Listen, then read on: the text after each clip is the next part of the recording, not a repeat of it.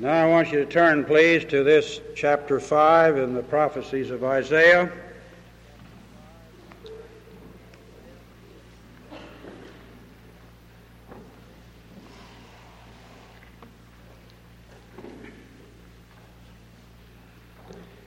Verse 20, 21 through here Woe unto them that are wise in their own eyes and prudent in their own sight.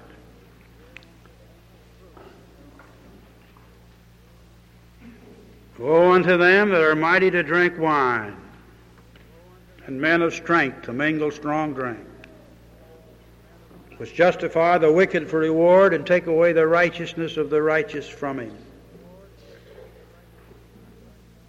Therefore, as the fire devoureth the stubble, and the flame consumeth the chaff, so their root shall be as rottenness, and their blossom shall go up as dust because they have cast away the law of the Lord of hosts and despised the word of the Holy One of Israel. Beloved, before I came to church tonight, I drove around.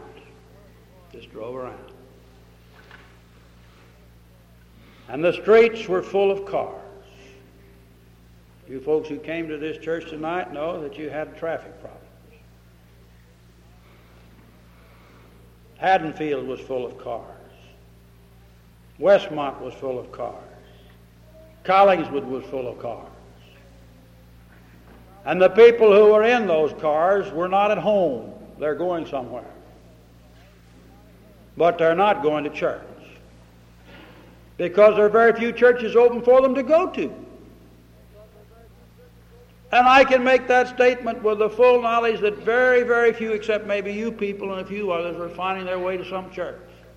All this traffic, all this movement that I ran into and that you people saw represents the citizens who live in these houses in this immediate area, and they're going somewhere tonight. Where are they going?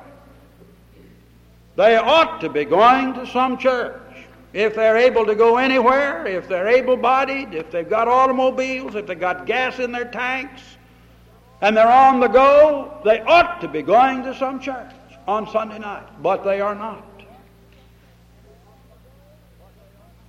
What would it be like if Haddonfield and Collingswood and all this suburban area where we live, when Sunday came, Found every single church that has a door open, packed and jammed with people trying to get in.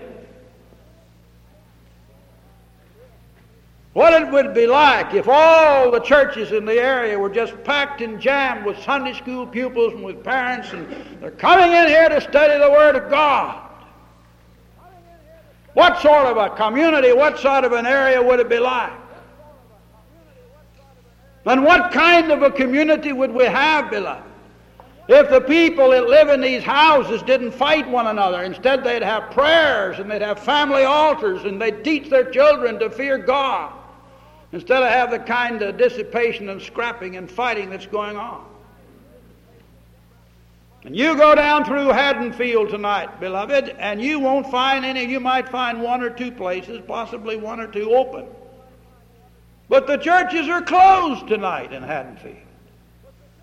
Oh, they were open this morning, of course, and people went in there and dressed up and sat around. And went out, and went home, ate a big fat dinner or something else, and decided how they'd spend the rest of the day.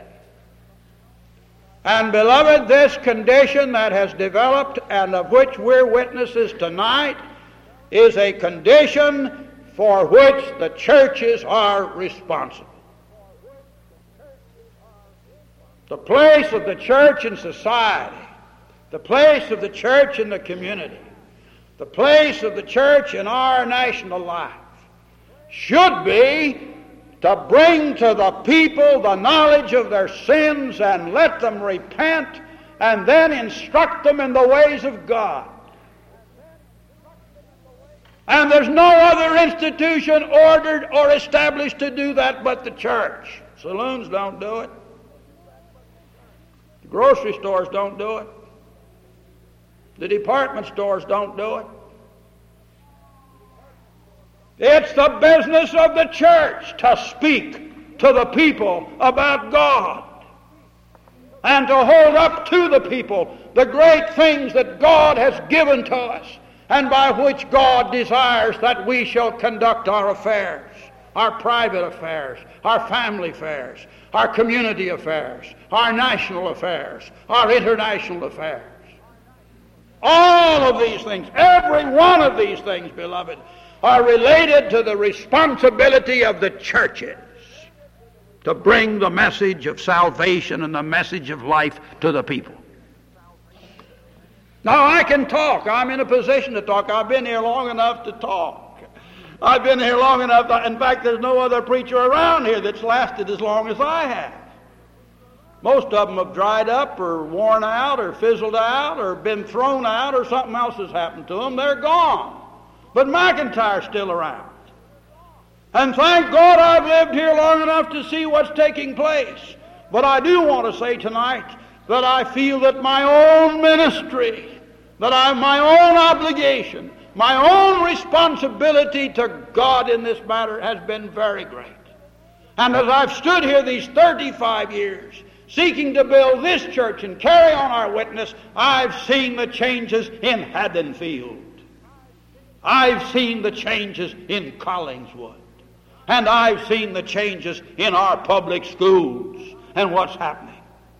And I go right back in every single instance to the pulpit, to the men who stand in these pulpits, and to the obligation of these men to be the spokesman for God and to be ministers of righteousness in the areas and in the communities and to bring to the people the great standards of righteousness which will bring conviction of sin.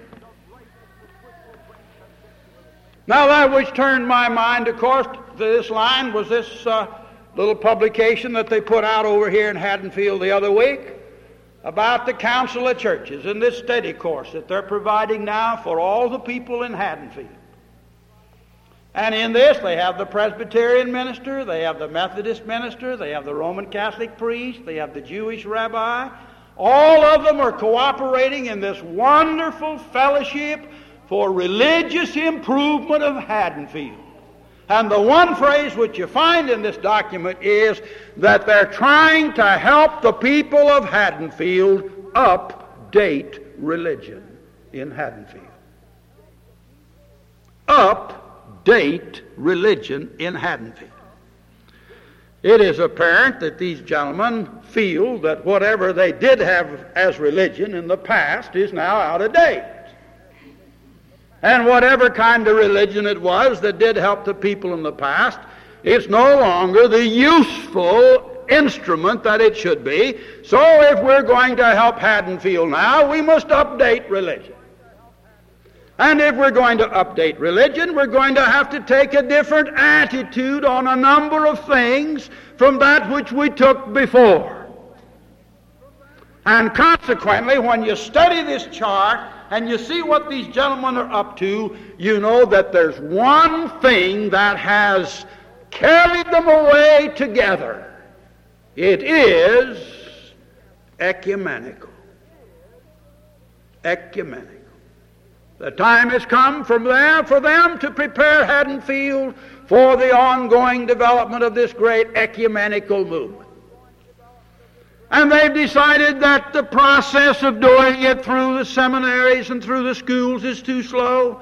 They must step up the temper, the tempo of all of this now by getting to the present people and bringing them together and explaining to them these new ideas and how religion in the old form and in the old ways has lost its appeal. And now we must come with this new approach and we will update Haddonfield with the updated religion and we'll be able to serve the citizens of Haddonfield.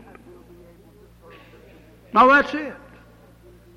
And it's no different from updating religion in New York City and what they're getting out of Union Theological Seminary. It's no different from updating religion in Princeton, New Jersey, where around the seminary they're following now the new ideas of the new confession. And one thing that you people must learn tonight that the whole updating program is unified. The whole updating program is of one composition.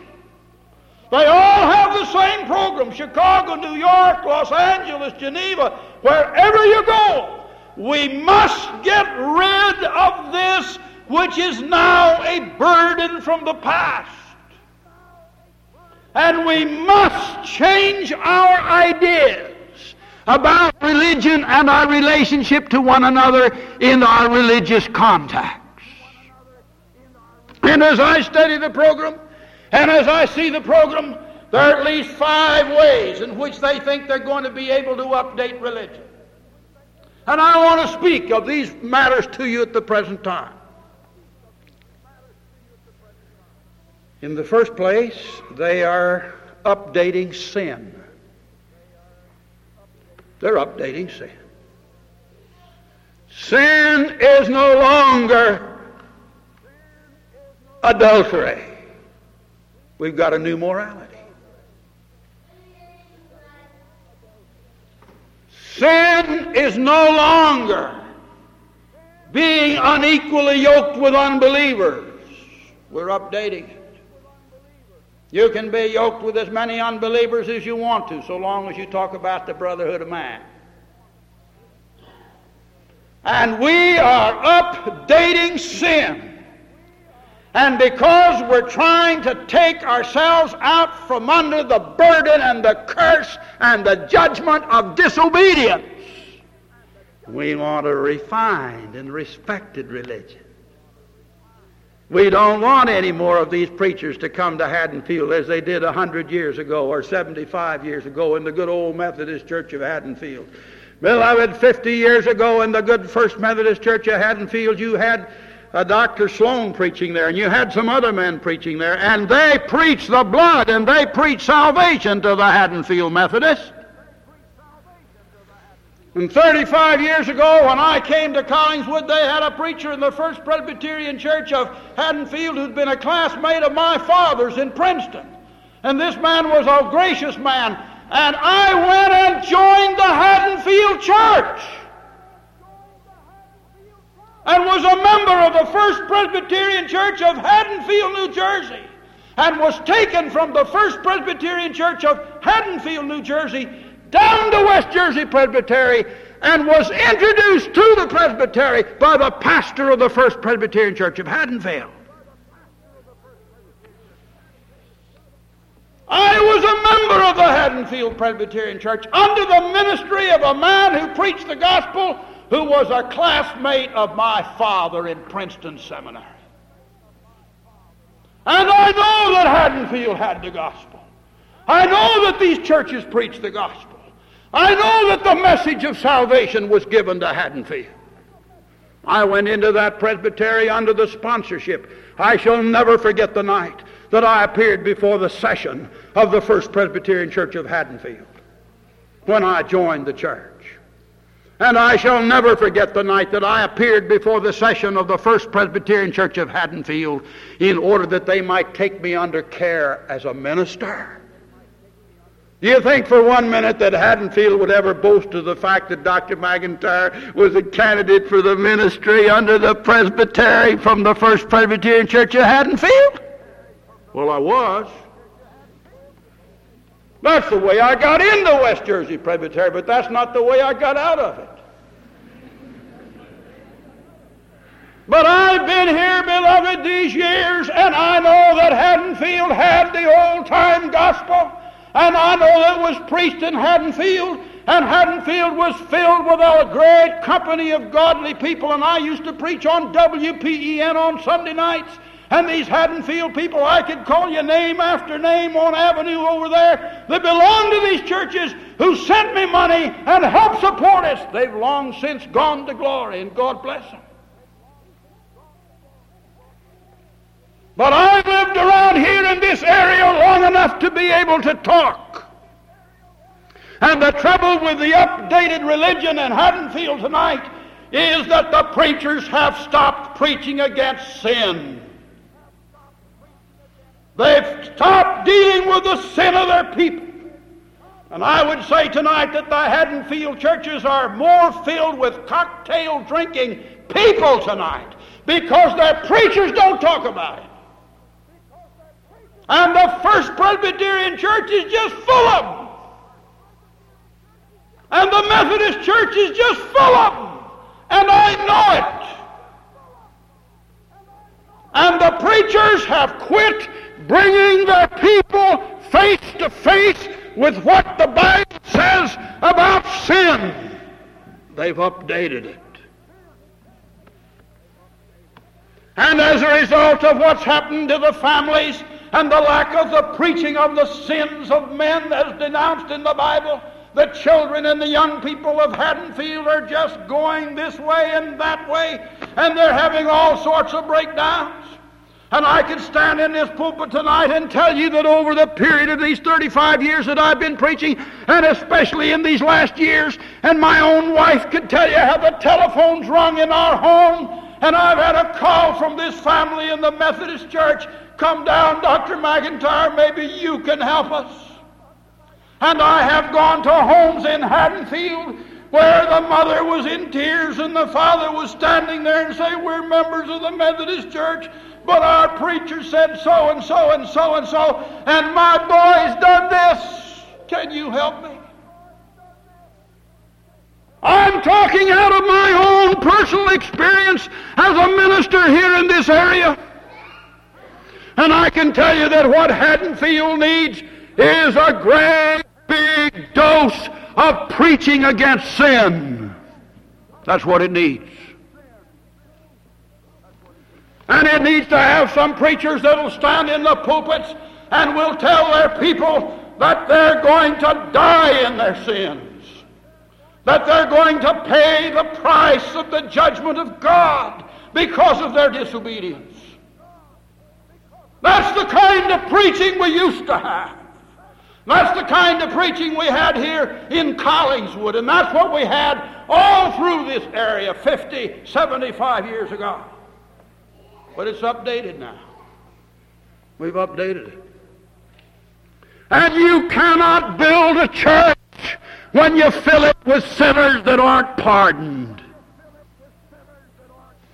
You cannot build the kingdom of God without having a kingdom that is filled with men and women who are born again and who live like it. It's impossible to do it. And this business of updating religion with this nice little study, with all these preachers, I hope they're listening to me tonight. I'd give anything if every preacher in Haddonfield were listening to Carl McIntire tonight. I'm bearing my soul to you people tonight. I live here. I see what sin is doing to our churches. I see what iniquity is doing to our towns. And we need some men who will get up and do what the church is supposed to do. Warn the people about the wrath to come and hold up before them the judgments of Almighty God against iniquity. Well, they've updated sin. You know what they're updating? Beloved, the next thing they're updating is, uh, is the Bible. We're all using the Revised Standard Version of the Bible down in Haddonfield. Methodists use it, Episcopalians use it, the Lutherans, I understand, use it. They all use it. Just go listen to the preachers. They have updated the Bible in Haddonfield. We have not done that in our pulpit, and we're not going to do it. And if I have anything to say about the Revised Standard Version of the Bible to you people, it's going to be in stern denunciation of it and in warnings to you people against it. Any Bible that will come along and take the birth of my Lord in all of his virginity and all of the glory of that Mary who gave him birth and will tear that thing out of the Old Testament and vitiate a glorious prophecy that God gave there to inspire faith any Bible that'll do that, I don't care who puts it out, the National Council of Churches or anybody else. I'm going to stand in my pulpit and defend the virginity of Mary and the birth of our Lord as a supreme and glorious miracle whereby God Almighty designed that salvation should come down to us. I don't think the Haddonfield churches are blessing their people when they bring to them an updated Bible. The best one we have at the present time, they're all translations, but the best one we have is still the King James. The problem is that all our modern translators, nearly all of them, certainly the Revised Standard Version group, had the liberals on them and the modernists on them, and they used the cover of a translation to thrust into that book some of their own unbelief. And that's what's happened. And God doesn't bless it. But when they update the Bible, of course, this updating has to do with uh, the reinterpreting. And now, beloved, they've come along and they've updated the book of Genesis, and the first 11 chapters of Genesis are now myths. And you read the Methodist Sunday school literature, it tells you they're myths. You read the Presbyterian literature, it tells you you're myths. You look at the whole structure that the National Council of Churches put out on these Sunday school lessons, and the first 11 chapters are myths. That's it. There never was any Noah, just a tall story. And what interests me now in the last few years 65, 66, 67 we're beginning to get all this evidence that there was a flood. And this last week I ran into this thing. I got to talking about the ocean out there.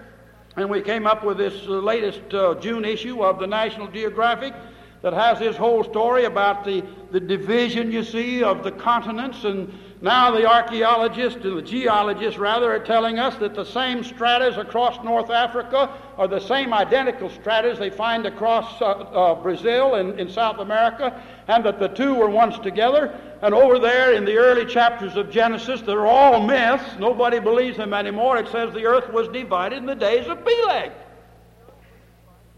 And we're getting all this evidence from every hand that goes back into the early chapters of Genesis to show us that there's some basis, true basis, for what God has told us there.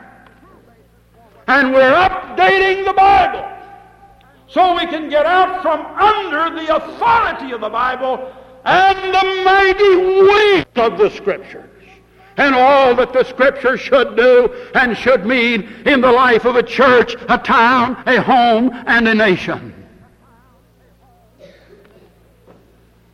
But I said they've updated a number of other things. And I want to say to you tonight, beloved, they have updated Jesus Christ. Just take this study. Look what these men are offering here. Look at their stories. What are they doing? Well, we've got a new Jesus now. My, my, we'll join with the Roman Catholics and justification by faith, that can all be gone. They're joining with the Jews. No longer do we think about trying to witness to our Jewish neighbors and respectfully trying to tell them that Jesus is their true Messiah. No, their religion is good as yours, and yours is as good as mine, and we'll have a nice updating process, and we'll all progress with our different religious ideas. No, beloved, there's none other name under heaven given among men whereby ye must be saved. And if John Wesley were to alive today, he'd stand on the steps of the First Methodist Church of Haddonfield and he'd denounce their works. And he'd tell them that this is not the message that Asbury preached in New Jersey. This is not the message that Whitefield preached in the fields of Pennsylvania. This is not the message that I brought to me with me from over there where my heart was strangely warmed. Wesley would condemn them for updating Jesus Christ. Beloved, you don't update the Son of God. You have no right to lay your hands upon the Son of God. You have no right to change him in any way. He is God given. He is God ordained. He said, The Father sent me. The Father is the one that ordained that I should come to this world to speak to you. And beloved, I tell you tonight, if the churches of this town, if the churches of Haddonfield, if the preachers were preaching the Christ of the Bible with his shed blood and with his power to pardon, you'd see people filling the streets, but they'd be on their way to the First Methodist Church of Haddonfield. And they'd be on their way to the Bible Presbyterian Church of Collingswood. And they'd be on their way to the First Baptist Church in Haddonfield. That's where they'd be.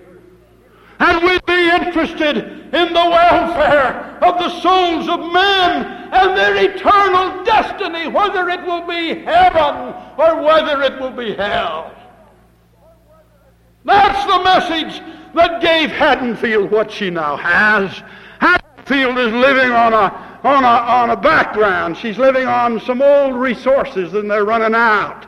And they're not being replenished by the present churches.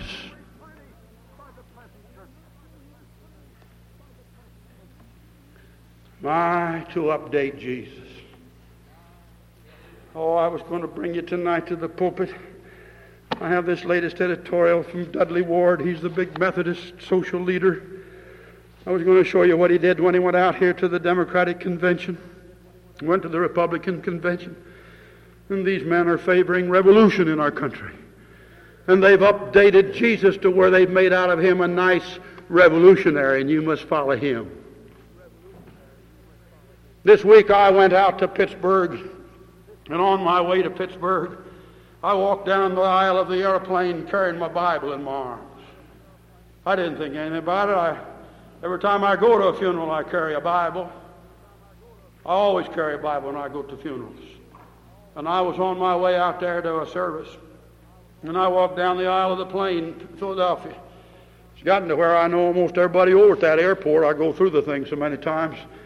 And I walked down through that plane, and fellow sitting there in an empty seat, and I sat down and looked up at me, and I says, How are you? He said, Fine. He says, Are you a clergyman? I wonder why I thought I was a clergyman. Nobody carries Bibles but clergies anymore.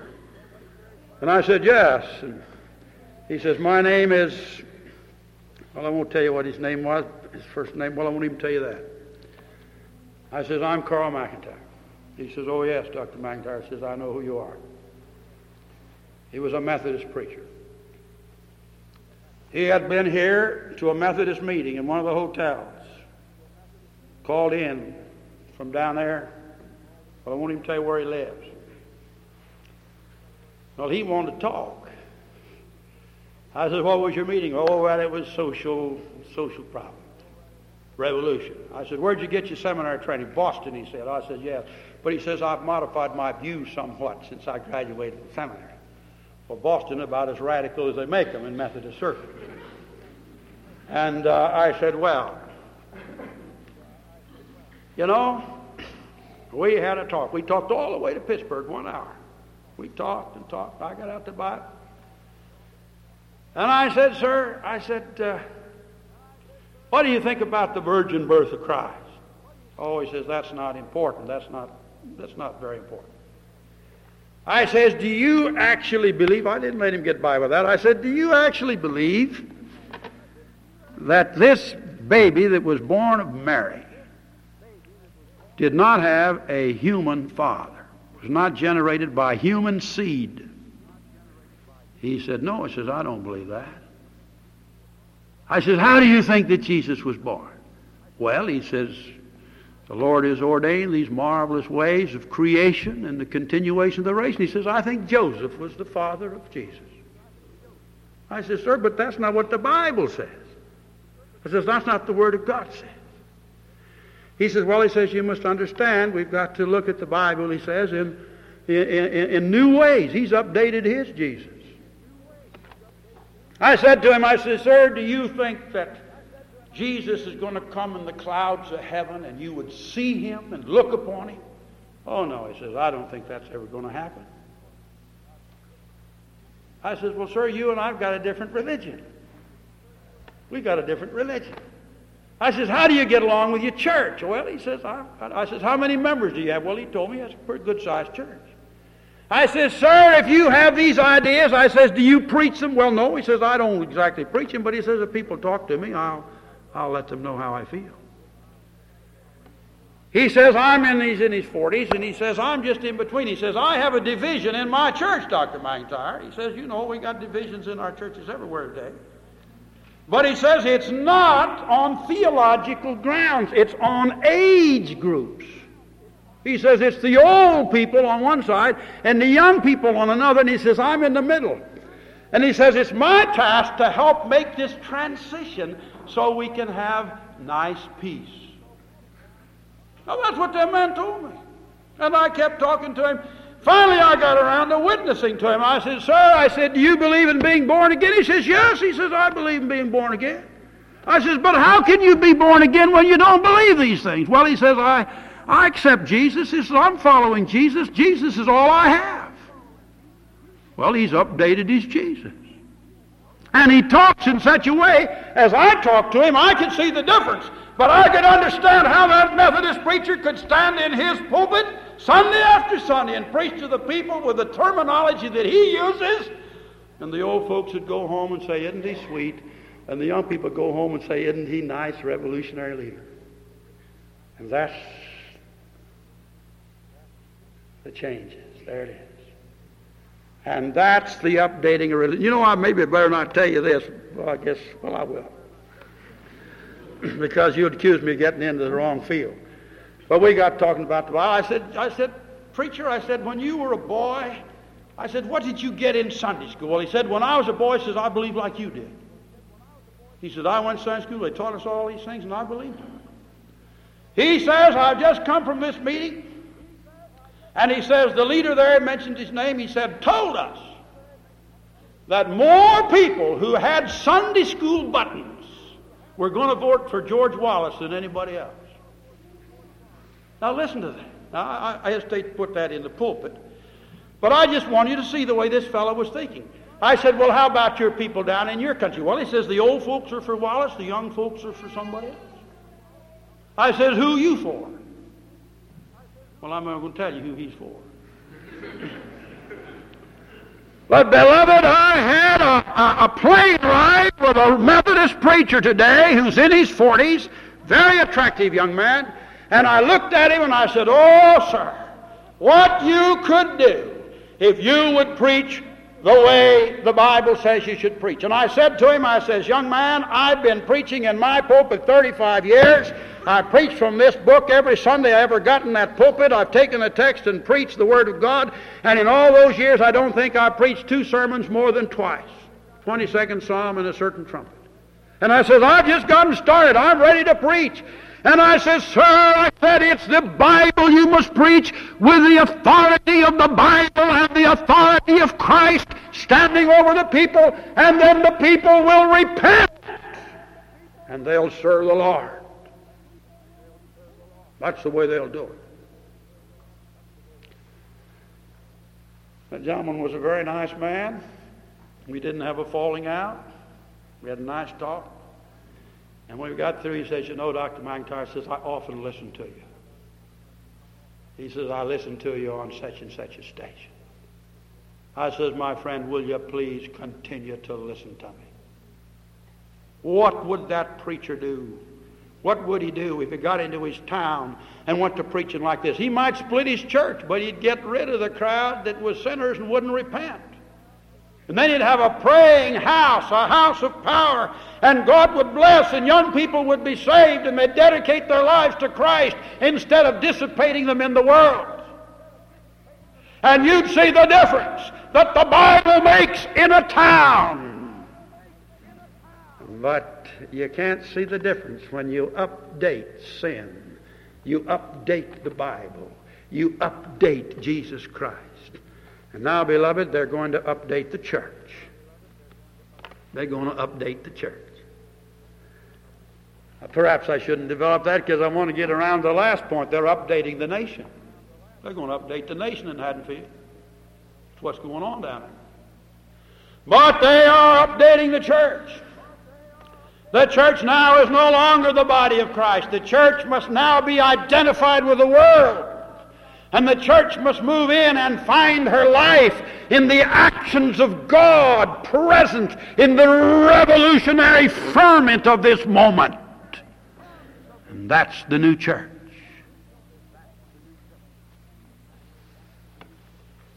And they're going to take this church and tear away her robes of righteousness and frock her with the robes that will cover the whole world.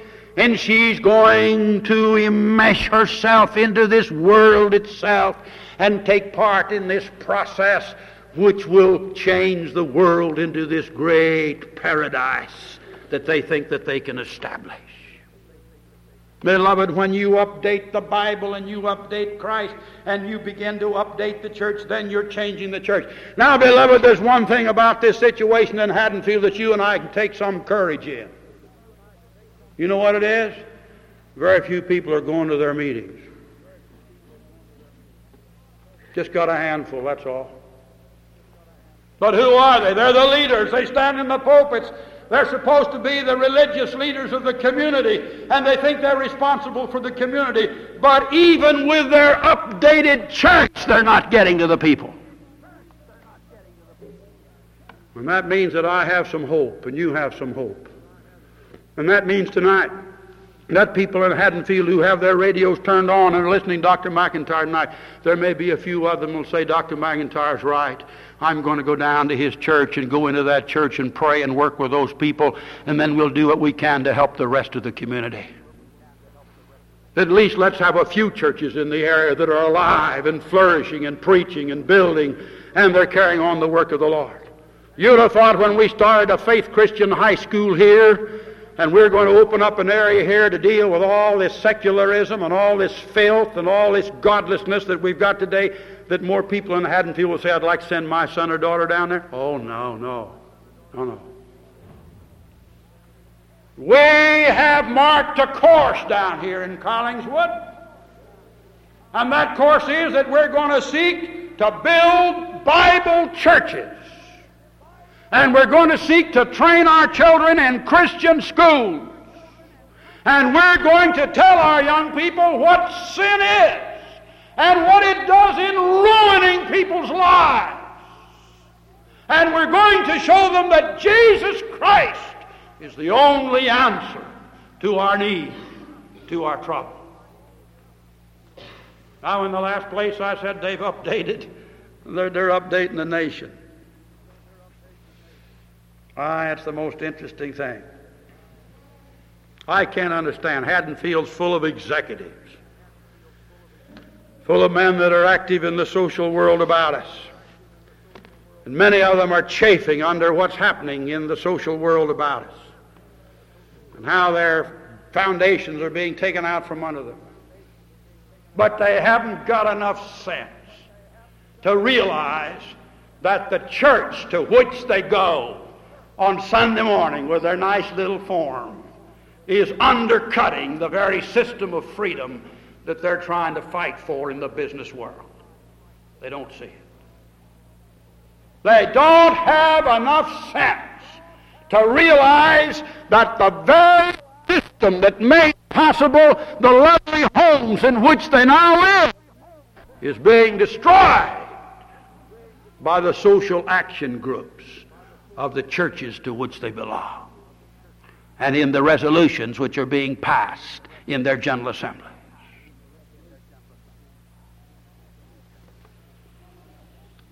I see no hope for my country. I absolutely see no hope. You may have an election now, a lot of things here and there, but wait till you get four years from now, and then eight years from now, and then 16 years from now, and you're all dead. Who has it then? And it's right here in this pulpit. And God have mercy on the members of this church that go out tonight and say my pastor shouldn't have preached like that. God have mercy on some of you people who say, Oh, Mr. Meyer, one of my members said to me last Sunday night, Dr. McIntire, you're such an excellent Bible expositor. We'd appreciate it if you'd go back to expositing the Bible and not getting into this sort of thing. Everybody knows this already. I was told that by a member of this church last Sunday night, and they're not here tonight. Beloved, I'm expounding the Bible. I'm expounding sin. I'm expounding Christ. I'm expounding the Lord Jesus in all of His glory. I'm expounding what the Bible says about the church. I'm expounding what the Bible says about freedom in this pulpit tonight. And please, my friends, please pay attention to this preacher. If all the rest of them go astray, we won't go astray. If all the rest of them have an updated religion, we'll have the old time religion. And we'll sing of its power as it dealt with Peter, and as it dealt with Paul, and as it dealt with Luther, and as it dealt with Calvin, and as it dealt with Wesley, and as it's dealt with Carl McIntire. Why don't we fill our churches on Sunday? Why aren't our families here? Why don't we take the whole day and say it's His? Must we spend Sunday night riding around? Must we spend Sunday night looking at television? The churches are responsible for what's happening to us religiously, morally, socially. They're responsible for it.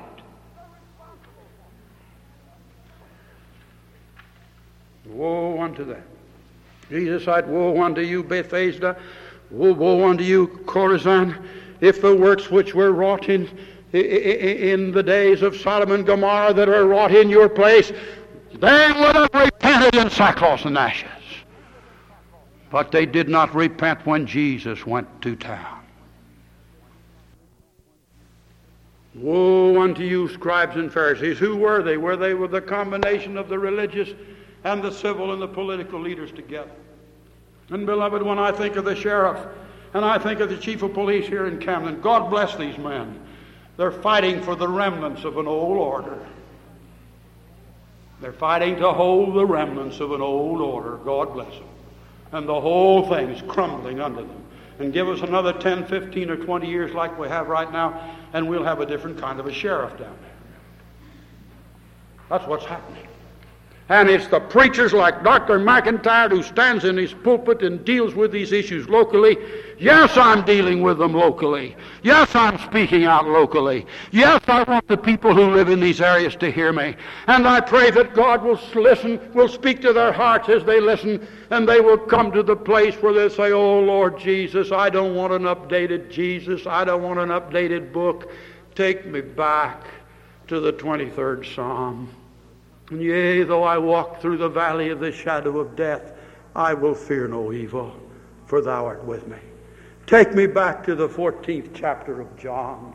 In my Father's house are many mansions. Oh, give me some hope. Give me something to live for.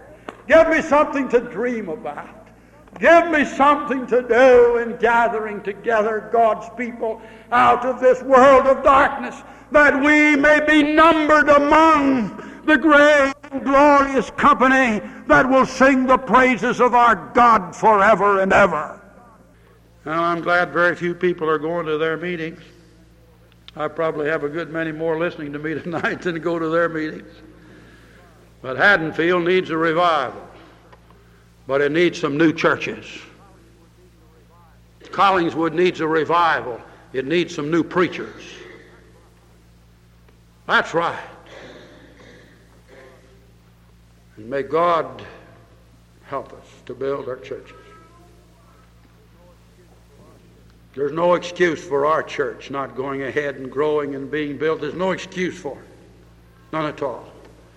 And when I think of the people that come in here and they come and worship with us, isn't it nice? It's sweet and nice, and go out and they come back. What other contribution do they make? Well, it's nice that they do occupy a pew. Maybe after a while we'll reach them. But everybody that's a citizen of the Lord's kingdom, everybody that's been born into his kingdom must do more than occupy a pew. You must sing in the choir. You must work in the Sunday school. You must teach young people. You must enlist the souls of men about you. And you must work to win men to Jesus Christ. That's what we're here for. They're dying all around us. And you know what I should say? Maybe I should have added this point. I thought about it. They've updated heaven and they've updated hell. That's right. We don't talk about them anymore. Not hell, at least. Once in a while they say something nice about heaven. But hell's a thing of the past. And beloved, this Haddonfield of ours is going to help fill up the pits of hell itself. And thousands and thousands of people are going to perish and go down this. Well, I was a member of the church. I thought it was all right. But what did you listen to? An updated religion. What did you accept? An updated Bible. What did you do? Well, I, I had a good time. I had a great time with the world. That's the Haddonfield set, you know. Oh, what Haddonfield doesn't do. Now, because I mentioned Haddonfield, don't think I'm excusing Collingswood. And don't say that McIntire's excusing his own ministry. I'm not. I'm not. But when people come in to hear Dr. McIntire, you can rest assured you're going to hear a preacher who will take the Bible and preach it just as it is and let the Spirit of God take care of the hearts of men and the consequences thereof.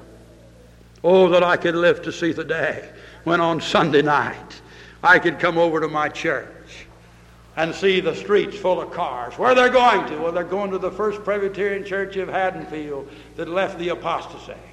They're going to the First Methodist Church of Haddonfield that joined with a great group of dissident Methodists over the country, and they decided that they'd preserve the faith of John Wesley.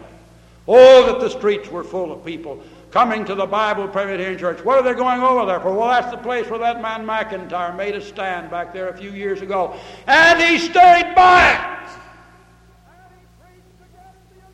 He preached against the iniquity in his own town.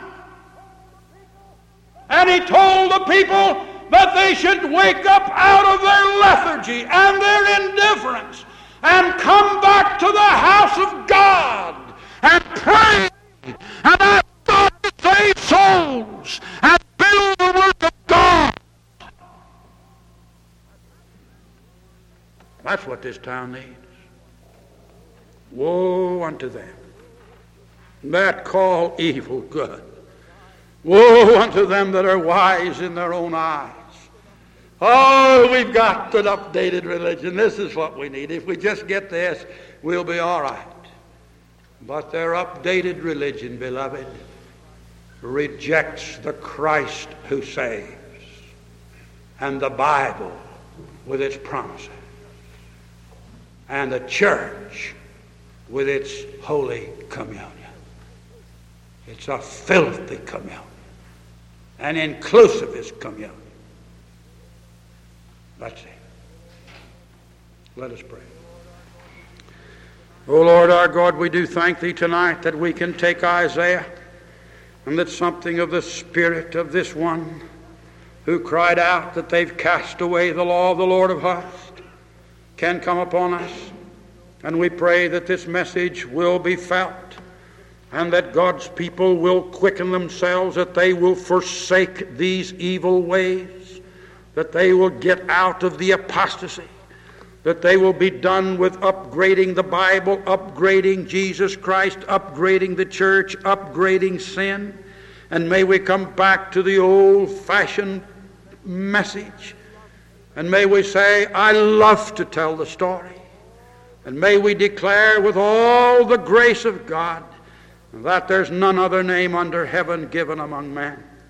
And may we see these churches that are filled with ungodly people saved. May we see our Jewish neighbors about us, whom we respect and love, believe that Christ is the Messiah. And may they come to their true Messiah and find everlasting life and the hope of Israel. Bless us tonight in all we've said and done. For Christ's sake, amen. Sorry I preached a little longer tonight, but Haddonfield's a big subject. Let's turn now to 379. Now, don't fail to hear me next Sunday night. Please come and hear these messages.